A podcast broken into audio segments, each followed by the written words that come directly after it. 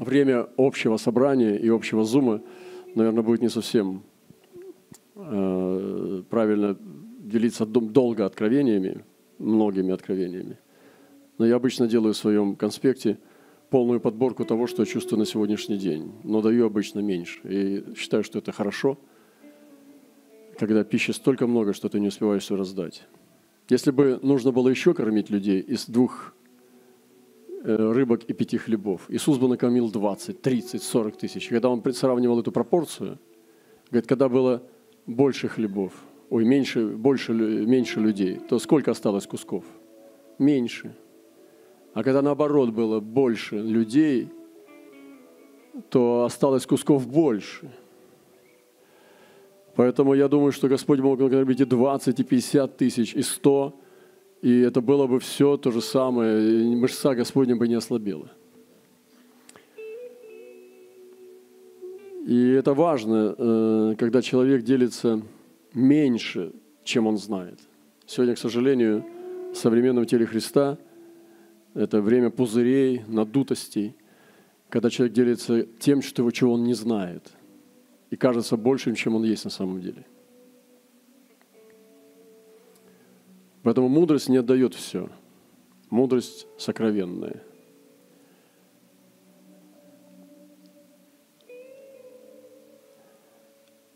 Вот из Крыма мне пришло откровение. Был сон одной сестре.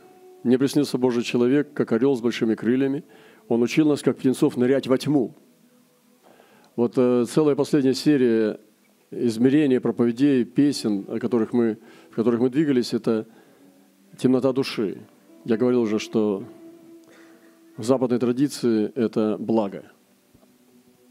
Когда я пережил это откровение о том, что нету точки, когда Господь меня покинет – если я сам от него не уйду, а я уходить от него не собираюсь, ни в ближайшее время, ни в будущее, то я освободился от многих вещей. Мне не надо напрягаться, чтобы быть духовным сейчас. Я вообще сейчас не играю ни в духовного помазанника. Я освободился очень сильно от многих вещей, от самого, от, от масок каких-то, да. Может быть, я еще в процессе нахожусь, но э, я обретаю себя в большом смысле, когда стал принимать пустоту и мнимые оскол, маленькие несчастья, несчастья моей жизни, как места присутствия Бога. Особенного Бога, особенные свидания. На руинах разбитых мечтаний или планов, травм, катастроф, утрат. Бог сидит со мной на руинах моей судьбы. Он не покидает меня, Он даже ближе, чем родная мать. Мать может много дать, но она не может спасти твою душу. Меня интересовали матеря маньяков, знаете. Э, некоторые матери не отрекаются, даже такой педофил, маньяк там страшный, но вообще все, конец. Там уже даже слышать его никто не хочет, о его имени. А мать стыдится, ее презирает там вся улица, кто ее знает. Она мать все равно, не отрекается – это такие тяжелые вещи. А Иисусу еще тяжелее, потому что Он-то именно за меня умер. Не за свои грехи. Ему стыдиться вообще за себя нечего. Но если матери можно сказать, что она таким воспитала, да, маньяка, ее можно обвинить, там, что она, значит, такое воспитание дала. Не усмотрела, как минимум. То Господа ты не обвинишь. Он негодяев не рождает. А Иисус вот за меня умер – пошел, все, что мог, отдал.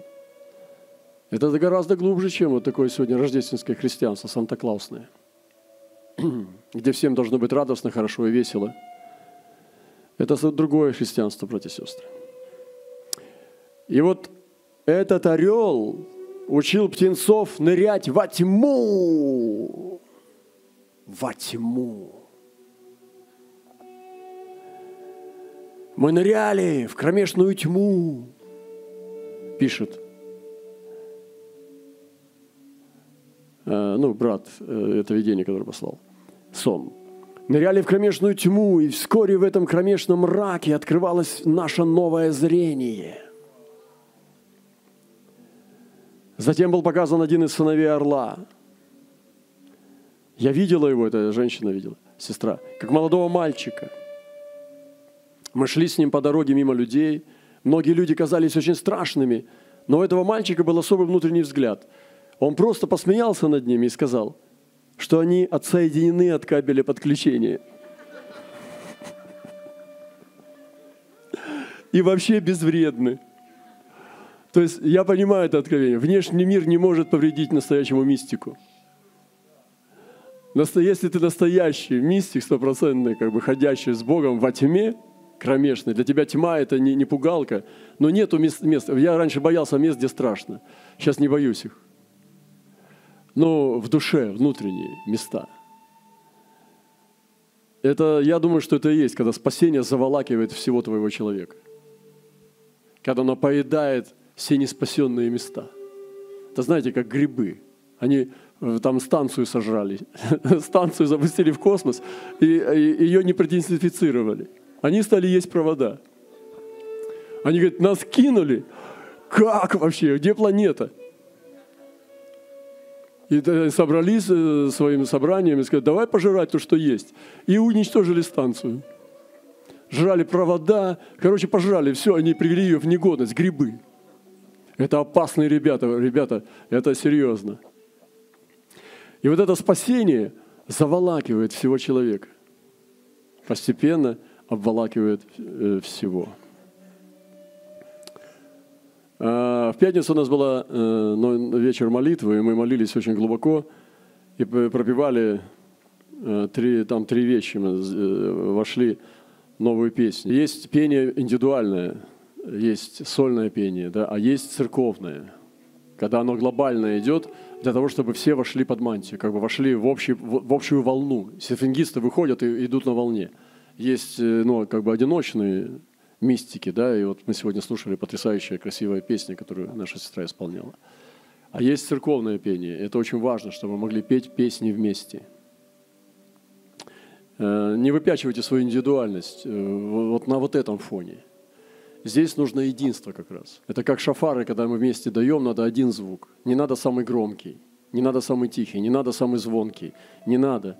Ищите единство, чтобы это было все в унисон. Вот это сила шафаров. То же самое церковное пение, когда мы поем все вместе, нам нужно идти в единстве. А индивидуализм – это чтобы выявились искусные. Они могут по-другому думать и раздвигать пределы глубины, широты, высоты и долготы. И это прекрасно. То есть они первопроходцы, которые раздвигают пределы. Это потрясающе. Это пророки. Певучие пророки. Провозвестники. Провещатели. Провещеватели. И вот сестра видела там, э, вспомнила сон, который она видела за, до времени, но это очень интересно. Со скоростью пули, как бы, который видела несколько лет назад. Но он у нее воскрес. И я увидел, что это, это те откровения, которые тоже мне, мне Господь давал. Это про ворона. Я провел целый сезон о вороне. О том, что его боятся, а мы его искупляем. Это наш ворон, это пророческая птица пророка. Она вообще кормила пророка. Вот. Но выглядит, конечно, немножко, может быть, для кого-то мистически. Это вас так научили в школе. А на самом-то деле ворона такая крутая красота. У Господа цвет волос, как у ворона. Вот Господь избрал именно это эту птицу, чтобы показать, какой цвет волос у него красивый. Если вы посмотрите на ворона, у него переливается синевой, фиолетом. Так, такой черный цвет, что ж фиолетовый. А фиолетовый – это ну, символ страданий. Ну, субъективное, конечно, мнение, но это очень красивый цвет. Вороний цвет. И вот у Господа аж вороний волос. Со скоростью пули, как бы замедляя как бы замедленных видеокадров летит ворон, но через миг оказывается черный одинокий волк. На поле мы волка искупляли, это вообще Вениамин волк. В Израиле есть целое место, там регион, где вениамитяне, и там Вениамин, волк. Мы часто проезжали мимо этого места, и волк стоит, который прямо огромный такой железный волк, ну, трафарет из, из, из листа металлического, и там просто Вениамин. Волк, дикий волк, Вениамин.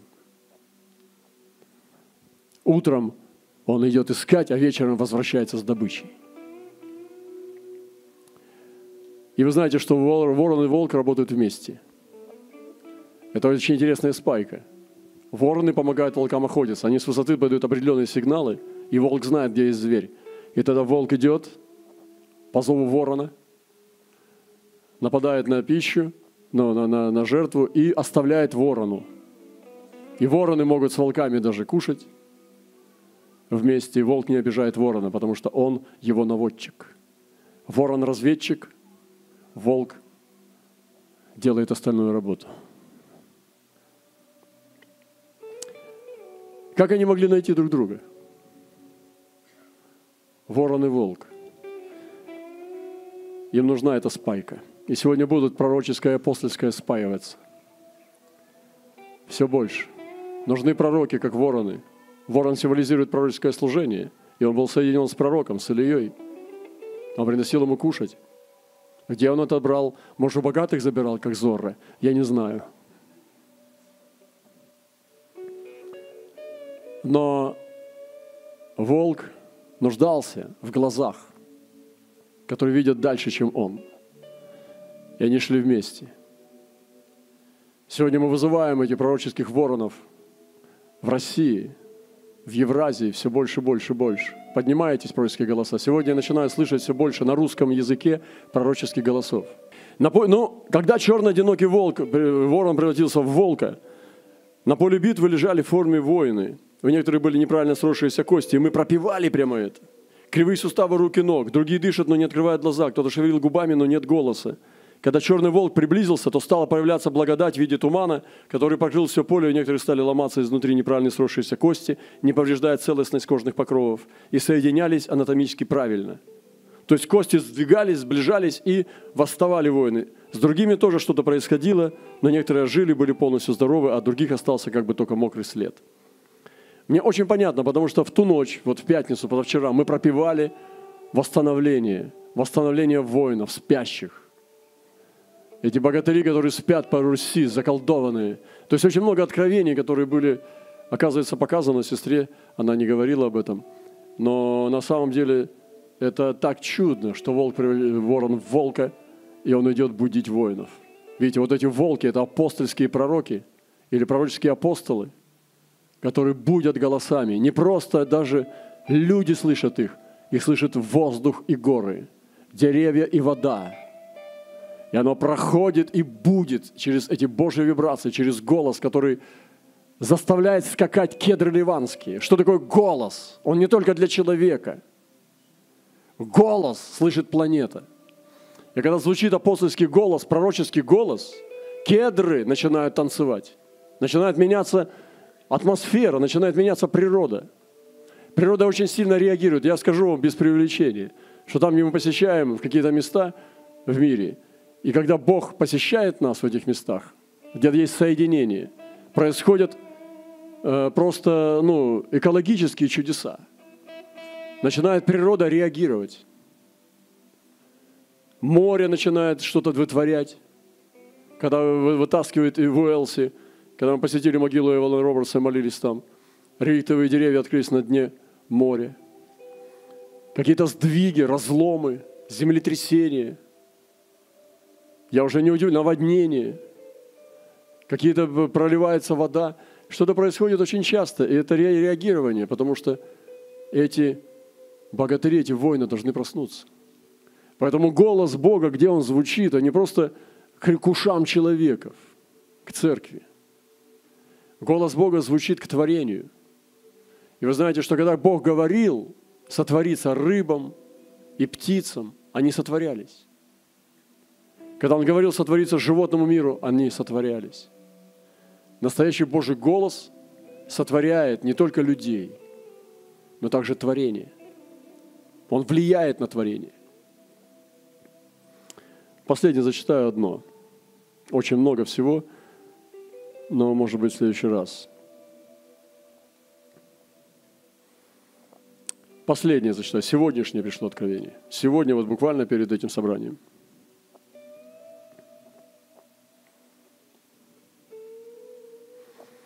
Как будто мы с братьями и сестрами ехали в поезде. Объявляют, что на следующей станции желающие могут пересесть в новый экспресс-скоростной поезд. Некоторых это обрадовало, и они стали готовиться.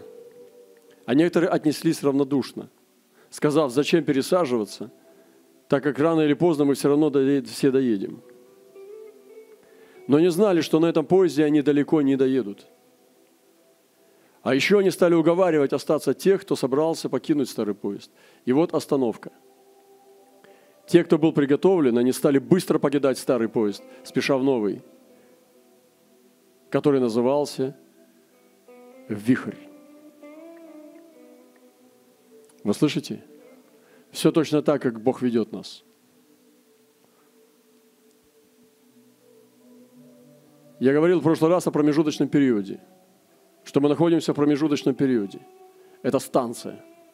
И вот пророческий человек сегодня подтверждает это – пережив сновидение ночное, что есть промежуточная станция, это станция остановки старого поезда, для, для, чтобы успеть перейти в новый поезд. Я говорю, что есть промежуточный период, это станция, чтобы войти в Галгал, и мы говорим о Галгале сегодня. Мы говорим о нем концентрированно, даже раньше, чем говорили об этом в Марселе.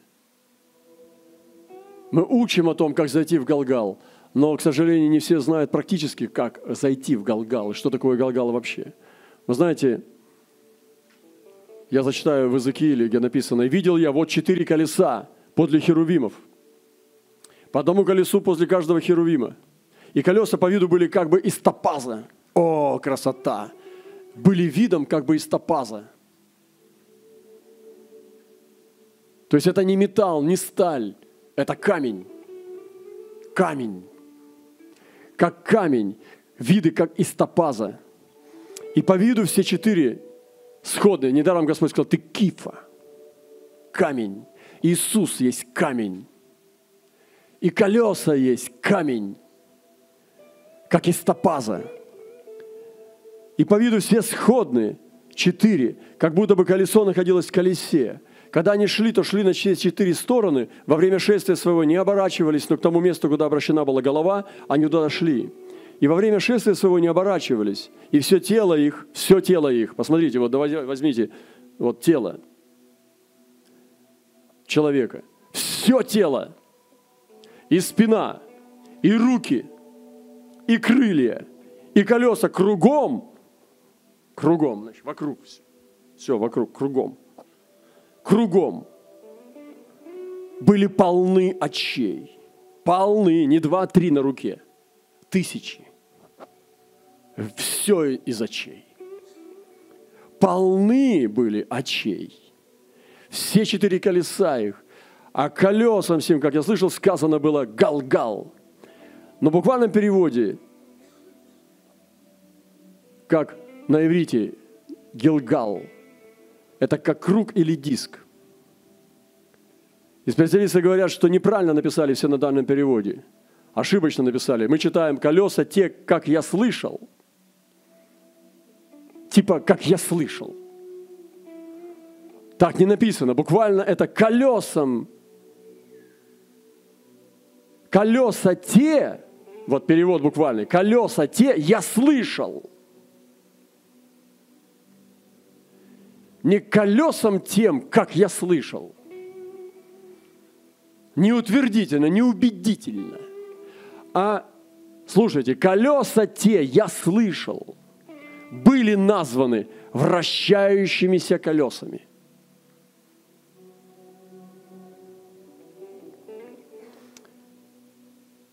И недаром здесь, в этом сне, он точный – Здесь не написано, что они сказали «галгал».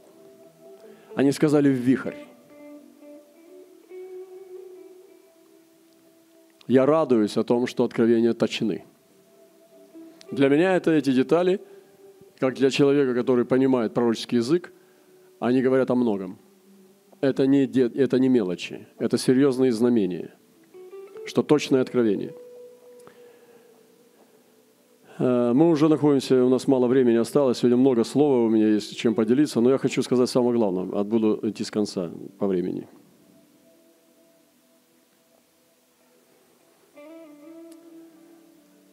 Увидел я, 14 глава Откровения, просто слушайте. Увидел я другого ангела, летящего посреди неба, который имел вечное Евангелие, чтобы благовествовать живущим на земле. Ангел благовествовать?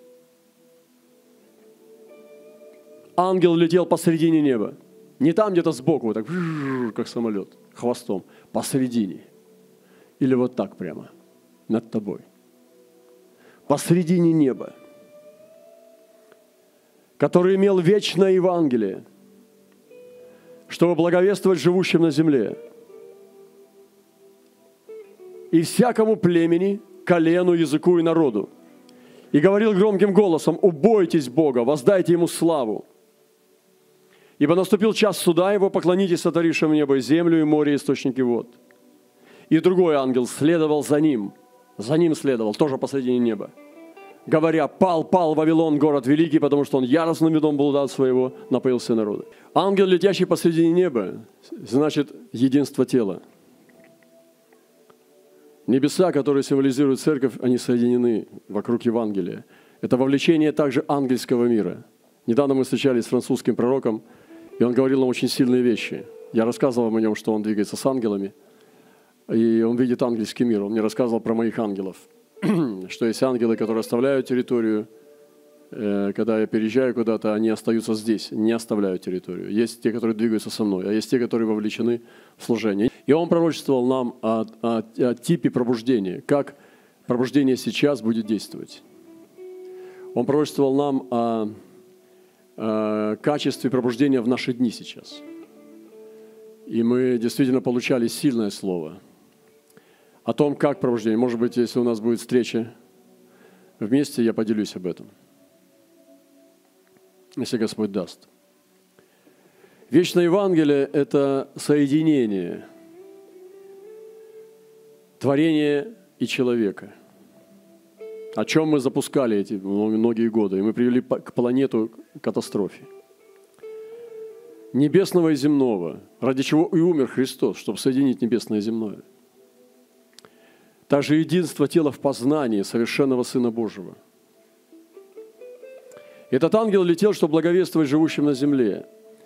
То есть вот эти составные Евангелия, которые он говорил, убойтесь, громким голосом кричал Евангелие. То есть, смотрите, этот ангел нес вечное Евангелие, и он его проговорил практически. Поймите это сейчас. Что вечное Евангелие, наряду с тем, что как церковь его изменяла, со своими соборами, с этими всеми заклинаниями, со всей этой борьбой с еретиками, Евангелие настоящее осталось вечным. И здесь ангел не свиток нес. Он его провозглашал – и надо взять эти составляющие, что есть Евангелие. И он сказал, он нес его в устах, он провозгласил вечное Евангелие. И, зна... и вот слушайте, что такое Евангелие. Вечное, посреди неба, сквозь века и эпохи, тысячелетия, оно будет неизменно. Это убойтесь Бога. Убойтесь Бога.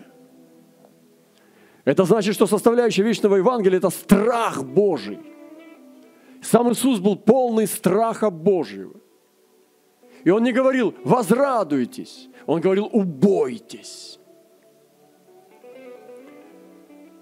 И воздайте Ему славу, это поклонение. Принесите Ему хвалу в жертву. Будьте благодарными сердцами, живите благодаря за все –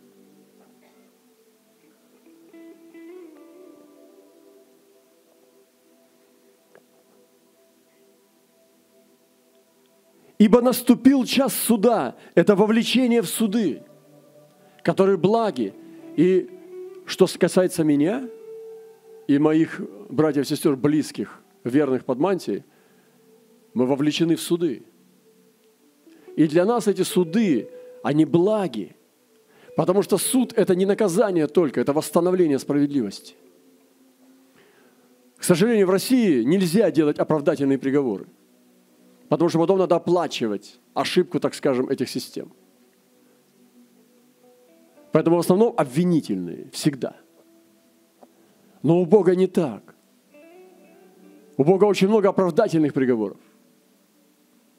И Иисус показал на себе, как Он взял суд на себя, чтобы оправдать. И вовлечение в судах, в Божьей справедливости – это составное Евангелие. И также соединение в гармонии с творением. Поклонитесь небо, земля, море, источники вод – это соединение с творением. И сегодня мы видим, как Бог начинает давать нам понимание о творении, как о божественном деле. И человек не может разрушать планету. Он не может служить Богу, сотворившего небо и землю, и разрушать планету ради себя. Мы сегодня должны научиться потреблять ресурсы и жить в гармонии с творением. Это вечное Евангелие. Ты скажешь, ну я это знал, это все. Да, но неправильная конфигурация системы, неправильная конфигурация составляющих именно по приоритетам, неправильно выстроены приоритеты. И вот это вечное, изучайте его, промаливайте, чтобы ваше Евангелие изменилось. Вот переход со старого поезда в новый. Поменять понимание Евангелия – перейти в вечное Евангелие. Не просто Иисус тебя любит и подарки на Рождество в шапке Санта-Клауса. Все будете здоровы, все исцелены. Я сегодня говорил в начале собрания. Спасены ли мы? Я пришел сюда спастись. И я не буду обманывать людей, что все спасены. Я не буду говорить, чтобы ты заклинал свое спасение говорил, я спасен, я спасен, независимо от того, что совесть твоя говорит, что нет. Не чувство из мысли от дьявола, а совесть твоя, неочищенная, говорит, что еще нет еще не спасен. Еще плод не приносишь, и зачем будешь как сухая ветвь? И что бы ты там не провозглашал на своих автотренингах, не поможет. Нужно реальное спасение. Я не буду обманывать людей, что здесь сидят все спасенные. Потому что я не знаю, если я себя спасу, и слушающих меня, для меня довольно – И другой ангел следовал за ним, говоря, пал Вавилон. Это соединение с другим ангелом. Это разрушитель Вавилона. Эти два ангела вместе идут. Сначала Евангелие, а потом разрушенный Вавилон.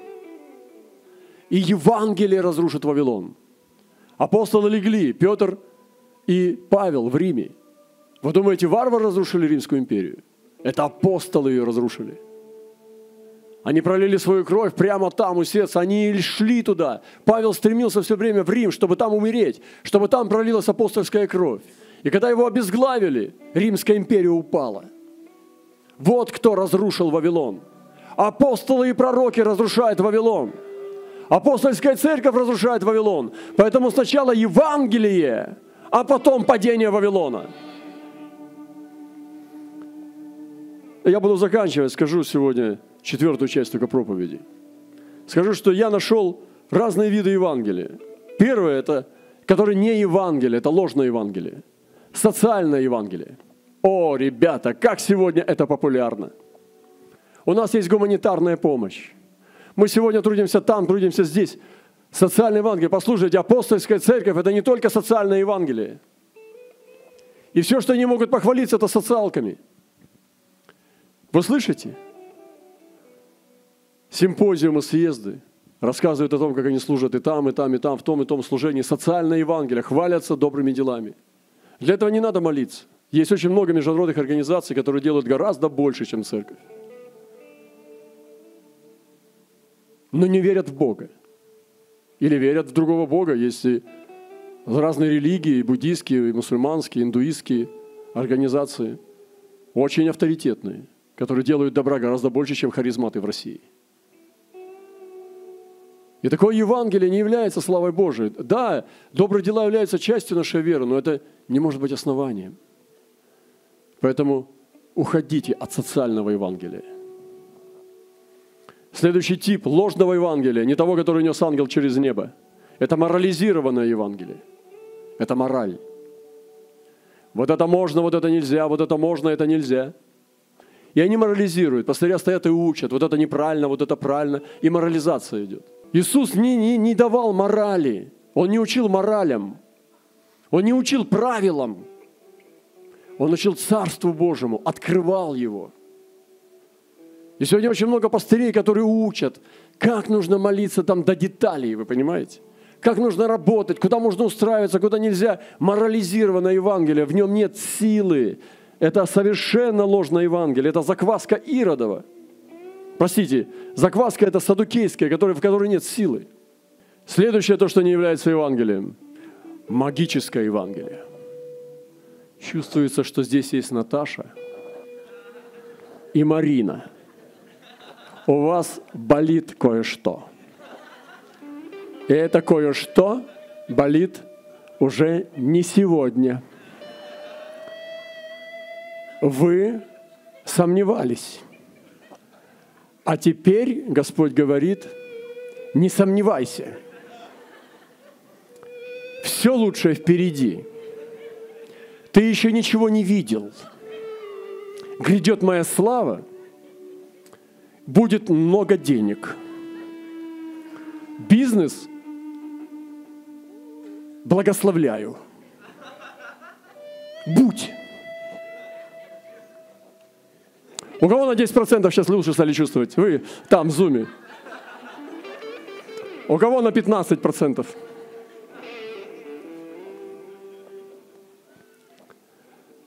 Ну, хватит вам 15%. Сегодня меньше дают в других местах.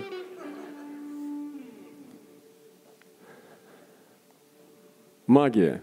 Но даже не магия, это я даже магией не назову. Я знал, знал, что такое магия. Магия работает хотя бы, а это же вообще ничего не работает. Я верю в исцеление. И мы переживали исцеление, я переживал исцеление. Но не, не, не колдуйте. Когда оно есть, оно есть. Когда его нету, его нету.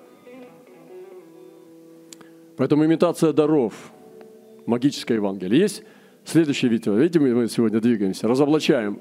Нам нужно вечное Евангелие прийти, пересесть на другую станцию, понимаете? Покиньте старый поезд.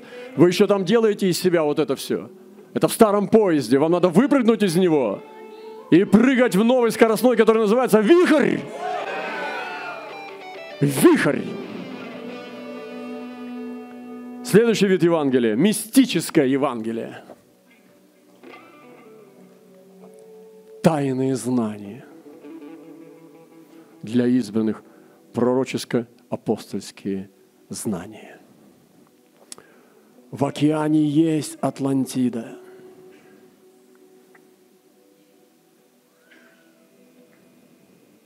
Миры, ангелы. А вы не видели дорогу из ангелов? Кстати – о, что вы, что вы видели? Хм. А из архангелов? И входят в архангельские миры, мистическое Евангелие. Пришел Мелхиседек, поцеловал в лоб, и посыпались бриллианты. Гностицизм. Я верю, что есть облако свидетелей – я верю, что есть посещение.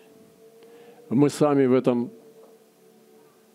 находимся на этом пути. Но есть тайные знания, которые делается ударение. Павел никогда не выпячивал эти вещи. Он никогда не заволакивал толпу и публику, покупая на вот эти вещи. Он проповедовал Евангелие юродивое, чистое. Он имел то, что не мог всем говорить. Он имел то, что чрезвычайность откровений, но он не делал из этого Евангелия.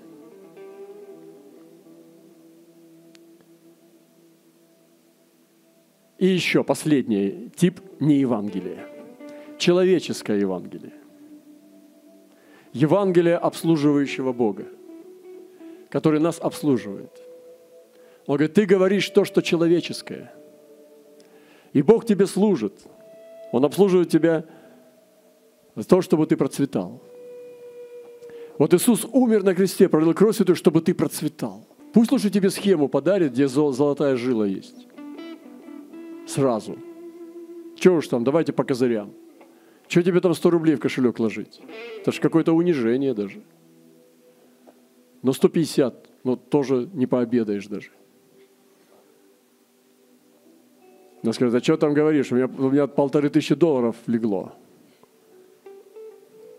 Не знаю, мне кажется, унизительно.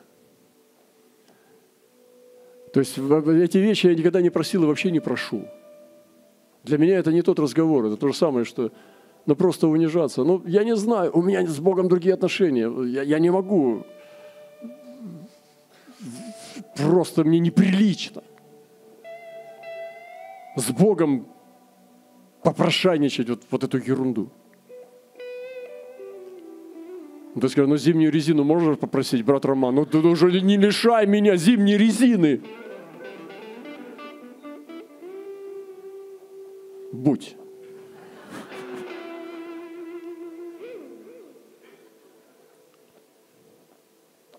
Я не про резину, а про тебя. Евангелие обслуживающего Бога, который на кухне нам служит во всем, чтобы ели хорошо, чтобы мы хорошо высыпались, работа была хорошая. Поэтому я возвращаюсь и заканчиваю. Есть только одно Евангелие, вечное. И нам надо перейти из этого старой клячи, вот это вот то, что я прочитал, из шести колес вот этих вот, староклячинское вот это вот э, сооружение. Морализация социальная, политическая, вот это вот все человеческое – и перейти к вечному Евангелию. Я повторю, там, где есть откровение, там, где есть сила, там, где бескорыстность, любовь и истина Божья. И как мы здесь зачитали, что Он, этот ангел летел посреди неба в этот последний сезон и говорил, убойтесь Бога. Вот что проповедуете. Воздайте Ему славу, ибо наступил час суда Его – еще немножко осталось времени. Я страдал в эту пятницу за многих пастырей, которые упали, лидеров. И у меня было глубокое переживание, мне прям плохо стало. Когда я пошел на молитву э, на пятницу, мне было прям плохо.